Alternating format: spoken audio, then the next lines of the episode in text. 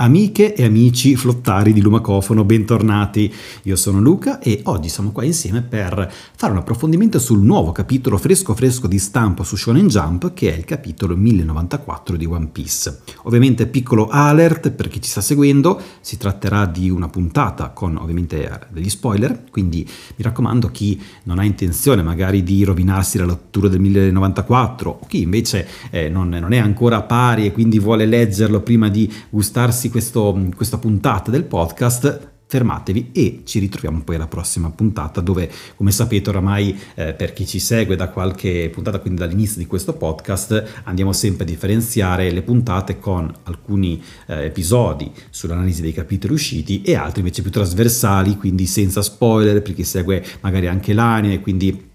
per accontentare un pochino tutti gli appassionati di One Piece. Detto ciò, però, prima di iniziare l'approfondimento sul capitolo 1094, partiamo come sempre con la sigla.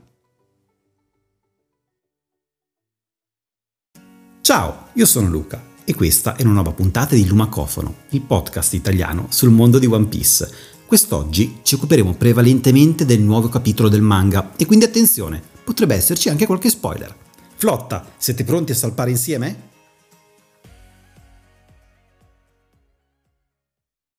Che capitolo, che capitolo il 1094, mamma mia che cosa è uscito. Oda questa volta eh, ha lasciato libero spazio a tutti quelli che potevano essere delle interpretazioni che sicuramente tutti noi ci staremo facendo in queste ore perché eh, con questo capitolo ha messo sul piatto veramente tante tante cose, c'è molta carne al fuoco e quindi adesso andremo un po' ad approfondire quello che abbiamo letto nell'ultimo capitolo uscito su Shonen Jump. Piccola premessa perché eh, per quanto riguarda l'Umacofono Podcast, questa è la prima puntata dove ci andiamo a occupare dell'analisi, approfondimento, chiamiamolo come vogliamo, del capitolo appena uscito di One Piece. Ecco, mm, quello che andremo a fare non è una rilettura completa di tutto quello che è il capitolo, quindi andremo un po' a eh, tracciare quelli che sono i punti fondamentali eh, di quello che è successo fondamentalmente nell'ultima uscita di One Piece, che ovviamente se mi state ascoltando in questo momento, dato che eh, come avete già sentito inizialmente nel pre, nella sigla, qua oggi si parlerà di qualcosa sotto spoiler ancora perché è appena uscito, quindi ovviamente si parla di qualcosa di molto molto nuovo. Mi aspetto quindi che chi mi sta ascoltando abbia già letto il capitolo 1094 e che magari poi tramite anche i social, quindi su Instagram, eccetera, eh, ci si possa anche confrontare un po' sulle varie teorie. Ovviamente come sempre io non, non, mi vado a ergere come il portatore di teorie migliori di altri, ognuno ha le sue, benvengano, il bello di One Piece è assolutamente anche questo, quindi eh, tra appassionati andarsi a ritrovare e parlare con tutte quante le teorie che possono saltare fuori, anche le più disparate, ce ne saranno poi alcune che potranno avere luogo, altre meno, alcune eh, folli, alcune magari più attendibili, ma il bello è proprio questo, andare un po' ad analizzare quello che Oda mette sul piatto e che permette a noi eh, lettori, lettori, a noi ascoltatori, a noi eh, che eh, siamo appassionati di questo manga e di questo anime da tantissimo tempo, di poter viaggiare con la fantasia, perché questo è anche un altro dei punti di forza di, questo, eh, di questa fantastica opera. E quindi arriviamo a noi, capitolo 1094. Quali sono i eh, personaggi che, diciamo, secondo me hanno avuto maggior rilievo, che sono più importanti e che hanno compiuto un qualcosa che anche magari in un prossimo futuro, nei prossimi capitoli, nei prossimi mesi, nei prossimi, nei prossimi episodi potranno andare ad avere un ruolo fondamentale nel proseguo della storia e della trama. Beh, allora partiamo uh, con un climax, quindi partiamo da uh, quello che ci aveva lasciato il precedente capitolo e quindi lo scontro fra Luffy e Kizaru. Luffy in uh, Gear Fifth eh, finalmente eh, esplode ancora maggiormente la sua potenza e eh, va a dare questo pugno gigante a Kizaru che ricorda vagamente quello che aveva già usato con, con Kaido, però insomma sembra che lo metta KO, ma adesso non andiamo in questi dettagli, non mi interessa tanto se è KO, se è KO o meno Kizaru, però al momento diciamo che rimane un attimo in stand by quel tipo di combattimento, Kizaru comunque ha preso un bel pugno, sicuramente sembra sicuramente stordito, ecco poi scopriremo solo nei prossimi capitoli se effettivamente è KO o meno, io penso di no comunque ancora ancora, però insomma eh, sicuramente ne ha prese eh, parecchie e si percepisce però un nuovo arrivo sull'isola di Egghead. Perché? perché arriva Saturn.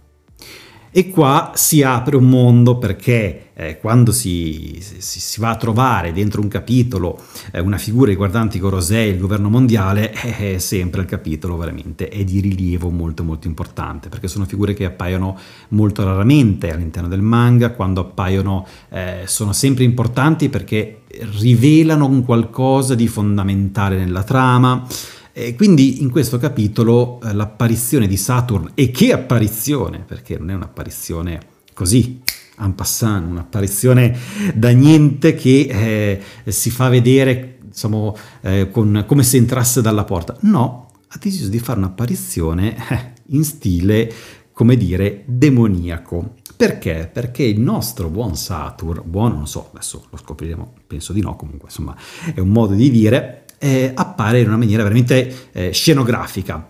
perché appare questo cerchio eh, con una stella a cinque punte al suo interno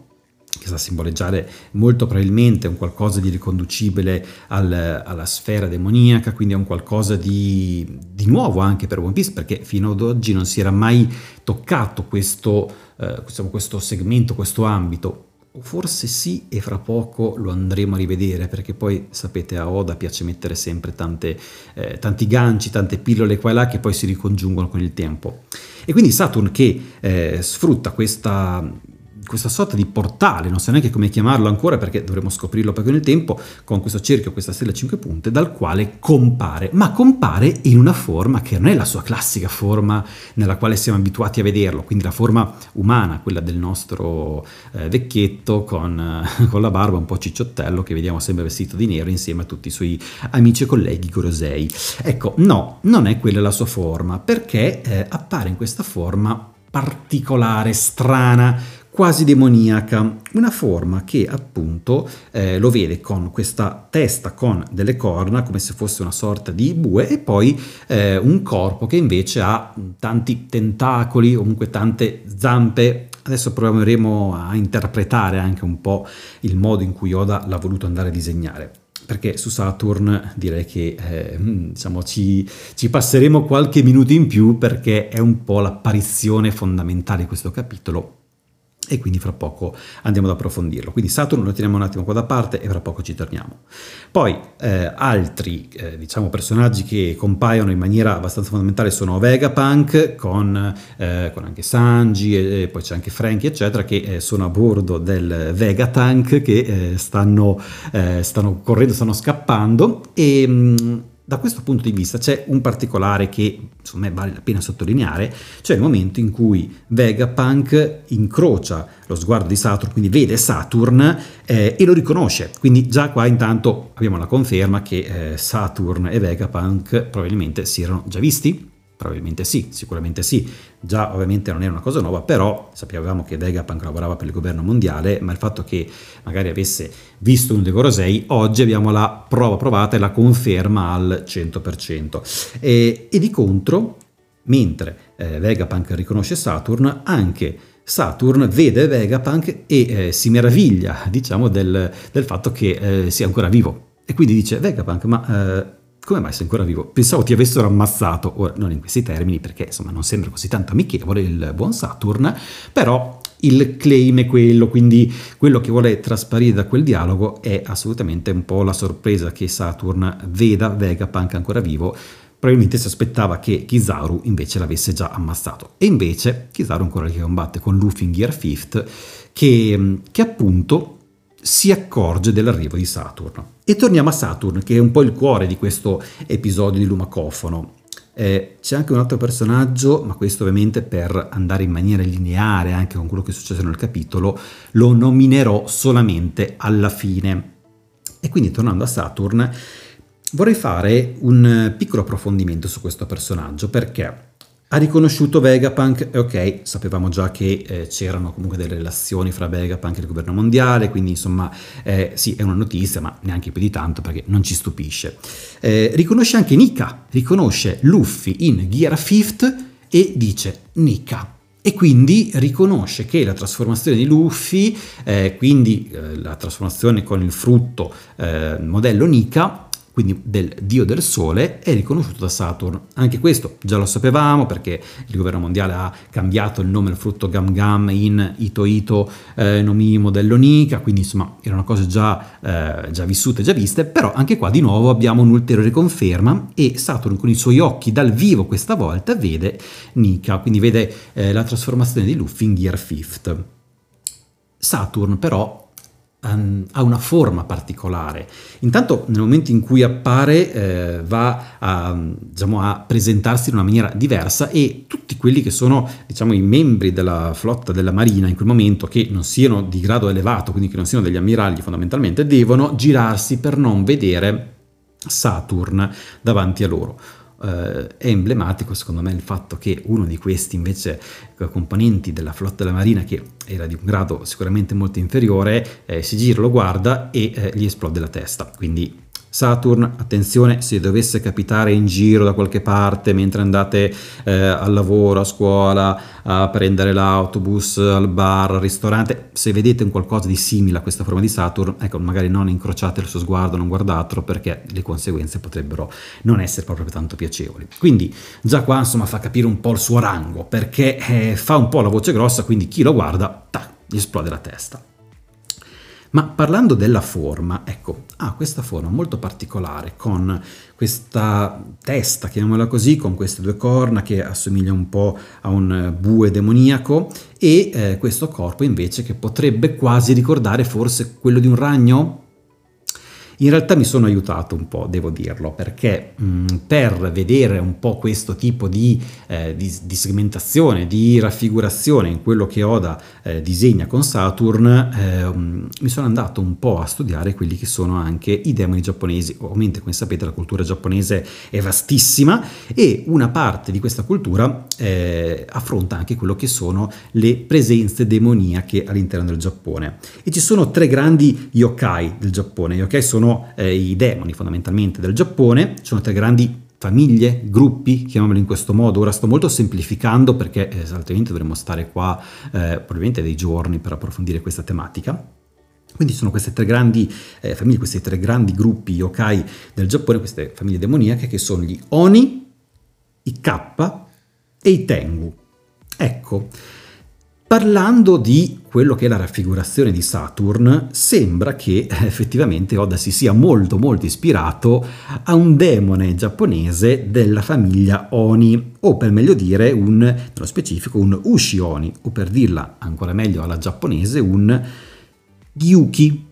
Ora scusatemi la pronuncia, se qualcuno di voi fa giapponese probabilmente eh, mi, mi, è sfuggita qualche, qualche, sillaba, però quello che ci interessa è che questa raffigurazione esiste effettivamente nella cultura e nel folklore giapponese, perché gli ushioni sono effettivamente eh, disegnati, raffigurati nel, nella cultura giapponese come del, diciamo, del, degli esseri con delle sembianze molto simili a quelle che ha Saturn in One Piece, quindi delle teste eh, di bue con delle corna, il corpo di un ragno e eh, nella credenza giapponese ovviamente hanno tantissime eh, vicissitudini, ci sono moltissimi racconti in tal senso. Ora ve ne racconto uno che in realtà mi ha colpito perché potrebbe anche avvicinarsi a quello che succede a fine capitolo o che magari potrebbe succedere perché ehm, in, de, in uno dei racconti, ah, per, apro parentesi, i racconti che in Giappone vanno a approfondire queste tematiche sui demoni ovviamente eh, sono molto diffuse ma anche diversificate in base alla territorialità. Quindi magari nel nord del Giappone ci sono alcune storie nel sud del Giappone altre storie ma sempre inerenti a queste tipologie di demoni. Ecco quella che eh, mi ha colpito di più è quella che eh, parla di un samurai che uccide questo Ushioni che aveva eh, assalito il loro villaggio facendo razzia di bestiame e di persone, quindi con grande malvagità aveva ucciso tutto quello che si trovava davanti a sé, l'aveva ucciso con una sola freccia. Tant'è che poi questo, giusto per eh, completare un po' questa, eh, questo folklore, ogni anno c'è anche un, eh, una, diciamo, un evento shintoista in Giappone dove si celebra la prima freccia scagliata durante l'anno e si dice, si narra che questa usanza venga tramandata dal primo samurai che, eh, che appunto uccise un Ushioni, quindi per ricordare quell'evento queste poi ovviamente sono cose eh, un po' così folcloristiche, però può essere sempre simpatico ricordarle. Ma al di là di ciò, viene ucciso quindi questo demone con una sola freccia da un samurai. Ecco, a fine capitolo,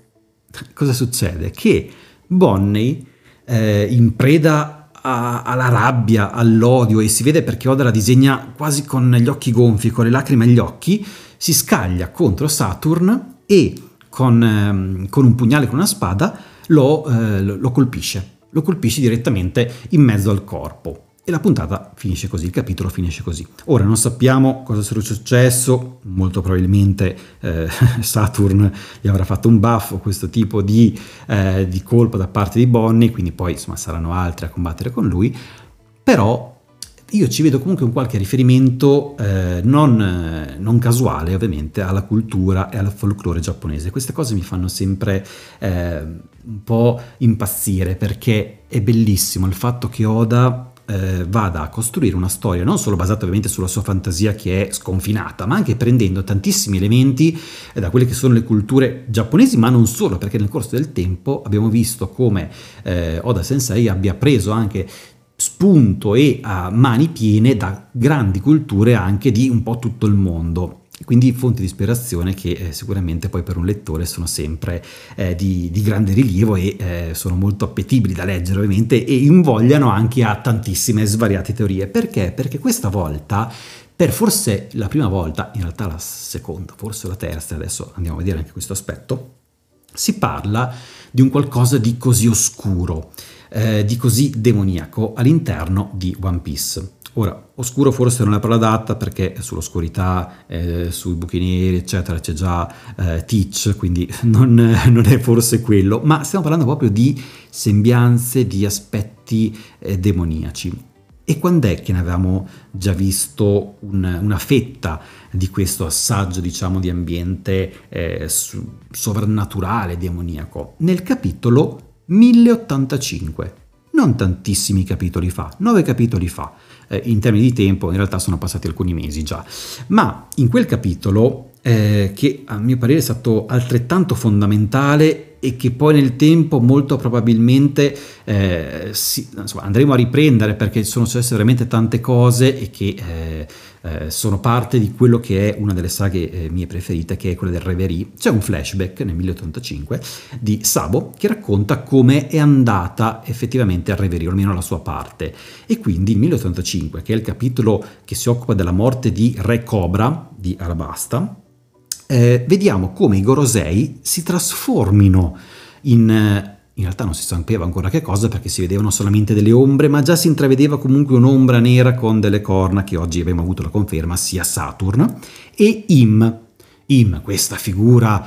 eh, molto misteriosa, sempre eh, coperta, sembra alto, ma potrebbe forse non avere solo una tunica, non si sa, insomma questo lo scopriremo solo vivendo e leggendo One Piece e ovviamente seguendo l'Umacofono podcast, ma Gorosei e Im che uccidono eh, il Re Cobra in una, sembia, in una, insomma, una forma, delle sembianze che apparivano demoniache, perché appunto tutti i Gorosei erano queste ombre scure dalle sembianze sovrannaturali e Im, che anch'esso ovviamente in questa eh, sorta di confusione di battaglia non era ben tutto quanto delineato e preciso e attenzione quindi anche qua stiamo facendo un po' di speculazioni e di teorie non stiamo andando sul sicuro ma il sicuro lo sa solo Oda quindi il bello ripeto anche questo eh, a un certo punto quello che uccide effettivamente Cobra è questa coda, chiamiamola così, questo, questa lancia, questa freccia nera che potrebbe sembrare appunto eh, la coda di Lucifero che parte da Im. E quindi torna prepotentemente alla ribalta quella che è eh, una teoria che effettivamente eh, in queste settimane, appunto a partire da quel capitolo 1085, e che oggi trova forse qualche conferma in più e qualche connessione in più che effettivamente Gorosei e Im abbiano eh, del, delle sembianze, comunque delle derivazioni, una potenza di stampo demoniaco, comunque surreale. Ecco, quindi demoni, Giappone, Im che potrebbe essere Satana, Lucifero con questa eh, freccia nera che in realtà eh, ricorda molto quello che è il disegno della coda eh, di Satana, nella, di Lucifero, nella rappresentazione immaginaria che eh, noi possiamo avere eh, nella, nella, visualizzazione anche disegnata eh, dell'essere e quindi un'oscurità che sempre più prende parte in One Piece. L'oscurità che tra l'altro rappresenta il governo mondiale. E qui i parallelismi, eh, che dire, si sprecano. Perché? Perché stiamo parlando comunque pur sempre di un manga dove i pirati, che eh, insomma per antonomasia sono comunque eh, dei personaggi non positivi, non parlo di One Piece, poi anche qua ovviamente ci sono casi e casi, però insomma nell'immaginario collettivo normale mondiale il pirata viene descritto con un, eh, una caratterizzazione negativa, quindi il pirata è un personaggio cattivo fondamentalmente, mentre il governo mondiale eh, tendenzialmente dovrebbe essere, eh, dovrebbero essere buoni, ok? Invece qua si trova un po' un ribaltamento dei ruoli, quindi eh, la, la, ciurma di Luffy è dalla parte dei buoni, eh, poi ci sono i rivoluzionari, in questo caso nel 1085 con Sabo che, eh, che era presente, quindi anche essi dalla parte dei buoni, ma quello che più mi colpisce è che abbiamo forse di nuovo la conferma tramite appunto Saturn che emerge eh, da questo cerchio con una stella a 5 punti di stampo eh, satanico demoniaco che il governo mondiale ha a capo Gorosei e Im che potrebbero essere Lucifero, demoni, non si sa, però comunque diciamo che non la raccontano tanto giusta. Direi che eh, insomma se dovessi andare a scegliere con chi andare a fare aperitivo, molto probabilmente eh, non direi con uno dei Gorosei o con Im, insomma non mi sembrano le compagnie ideali per passare una serata in allegria, ecco, tutto qua. Mi sembrano magari invece eh, dei personaggi un po' particolari lo scopriremo, però sicuramente dell'oscurità c'è. In tal senso, un ultimo punto mi sono, mi sono ricordato perché su Saturn, che abbiamo eh, visto come eh, mi piace un po' collegarlo a quello che è il folklore, la cultura giapponese, quindi eh, degli yokai oni, quindi ushioni dal punto di vista dei demoni della cultura giapponese, ecco, c'è un punto che chissà magari potrebbe tornare utile nei prossimi capitoli, nelle prossime puntate che andremo a registrare?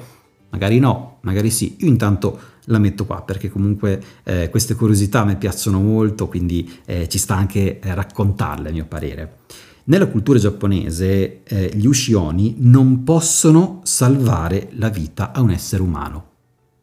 Non possono salvare la vita a un essere umano perché altrimenti muoiono. Ora, non mi aspetto che Saturn voglia magari salvare la vita a qualcuno, si è già meravigliato che Vegapunk sia ancora vivo, però, non so, potrebbe succedere qualcosa? Magari Saturn vuole salvare inaspettatamente, c'è un plot twist e quindi vorrebbe essere diciamo, il protagonista di un salvataggio di un essere umano, ma in tal caso la pena sarebbe la morte.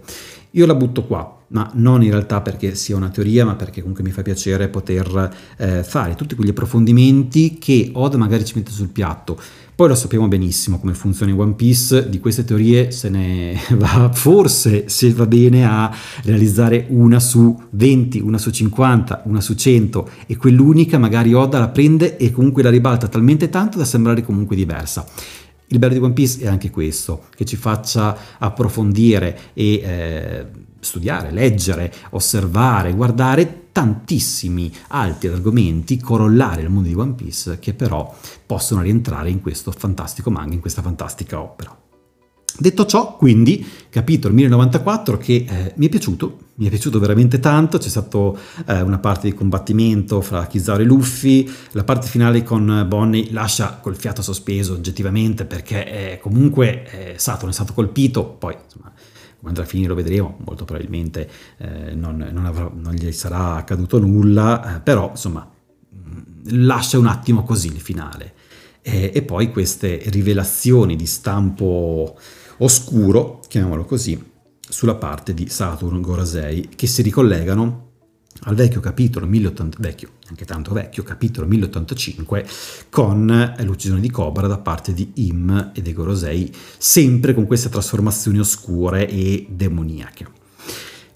Io, ragazzi, con questo vi chiedo magari di eh, contribuire anche a quella che è questa discussione il profilo social, quindi su Instagram è lumacofano underscore podcast, quindi nel momento in cui ascoltate questa puntata sarebbe bello sentire anche le vostre opinioni, le vostre idee e eh, alimentare questa discussione perché il bello del seguire questo manga è assolutamente anche questo.